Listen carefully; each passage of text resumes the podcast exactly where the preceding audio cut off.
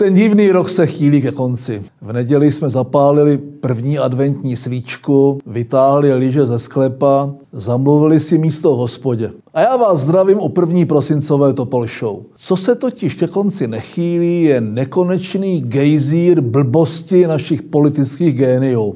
Tweety naživo. Před časem nám vláda představila pravidlo 3R. Ruce, roušky, rozestupy. OK. Od té doby byli představeni dva noví ministři zdravotnictví. Jeden je ministr, druhý rozhoduje. A semafor, který ani sama vláda nedodržovala. Raději ho zrušila a nahradil ho pes, který kromě vstekliny chytil i nemoc šílených psů a asi taky brzo půjde do zvířátkovského nebíčka. Já bych jim skoro poradil, ať přiznají, že se řídí novou strategií 3N. Nikdo nic neví. Blatný nám v pátek hrdě oznámil, že v neděli bude řešit, co mělo platit od pondělí, ale bude pro jistotu platit až ve čtvrtek. Pokud se čísla zhoršují, pes zuřivě štěká. Pokud se čísla zlepšují, pes kňučí v boudě a nechce se mu ven. V Praze máme málo nakažených.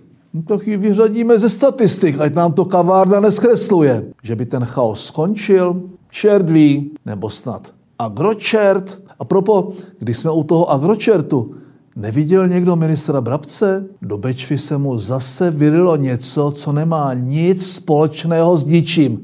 To tam snad líjí z kanistrů. O kom se nemluví, ten je mrtvý. To ví každý bulvární novinář. Řeporyjský starosta Pavel Novotný to ví moc dobře. Sám byl jedním z nich. A mrtvé jsou teď i jeho naděje na to, že se v barvách ODS podívá do sněmovny. Někdejší dělník bulváru si opět pustil pusu na špacír, opět to bylo hrubě přes čáru a Petra Fialu už to nebaví. Nedivím se mu. Řeporyjce by mohlo zastavit požadavek čistého trestního rejstříku pro všechny kandidáty. Zatím to ale vypadá, že největší překážkou si je on sám. Nezatracuji ho. Vím, že v jádru to asi myslí dobře.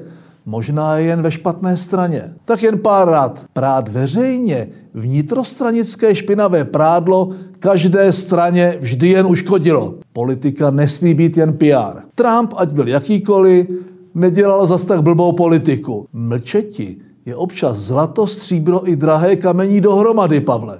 Abych byl fér, taky Honzo Zahradile. Nemáte se rádi? To už jsme pochopili, ale už toho možná bylo dost.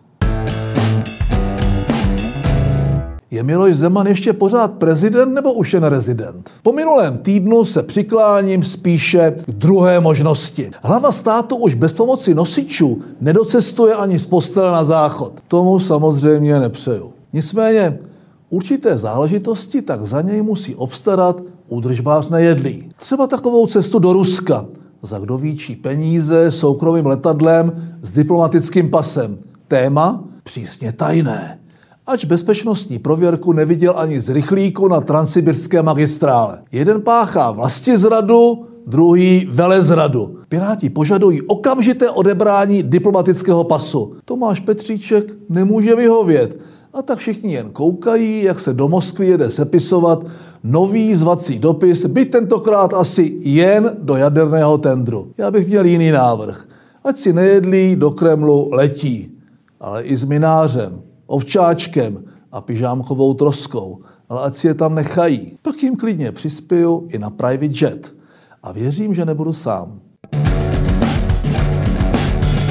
Pokud se to hýbe, zdaň to. Když se to stále hýbe, reguluj to. A když se to přestane hýbat, dotuj to. Řekl kdysi výstižně Ronald Reagan o přístupu vlád k veřejným financím. A zdanit, co se hýbe, by se dnes chtělo Pirátům, kteří sice ještě ve vládě nejsou, ale již se na to zjevně třesou a seznam věcí vhodných ke zdanění už mají připraven. Poslanec Ferienčík by rád zdanil superboháče, co chtějí prodat firmu, kterou roky budovali. A kolega europoslanec Pexa navrhuje nové daně z plastu, digitální daň a daň z finančních transakcí, protože někde ty prachy na budování rudozelených zítřků z kapes kapitalistů přece vytahat musíme. A není to málo, Piráte daňoviči?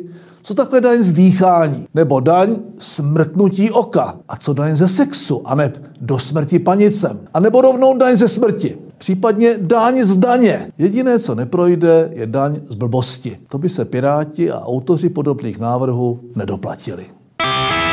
Skoro už to vypadalo, že se dnes obejdeme bez Andreje. Ale nebojte, nechali jsme si ho nakonec do rubriky Pitomec nakonec. Koblihy už zjevně rozdávat nestačí. A tak ředitel holdingu přispěchal s novým nápadem. Rozdávat se bude nejen před volbami, ale každý měsíc. A to ženám menstruační pomůcky. Což o to nápad je to jistě bohulibý. Těm pár nejchudším by to pomohlo. Ale komu by to pomohlo nejvíc, jsou ti, co by po vzoru jarních roušek zadraho nakoupili levný šunt a ten pak rozesílali všem. Chudým i bohatým, dívkám, co ještě ani nemenstruují, i babičkám dávno po menopauze. Andreji, ženy nejsou tak pitomé.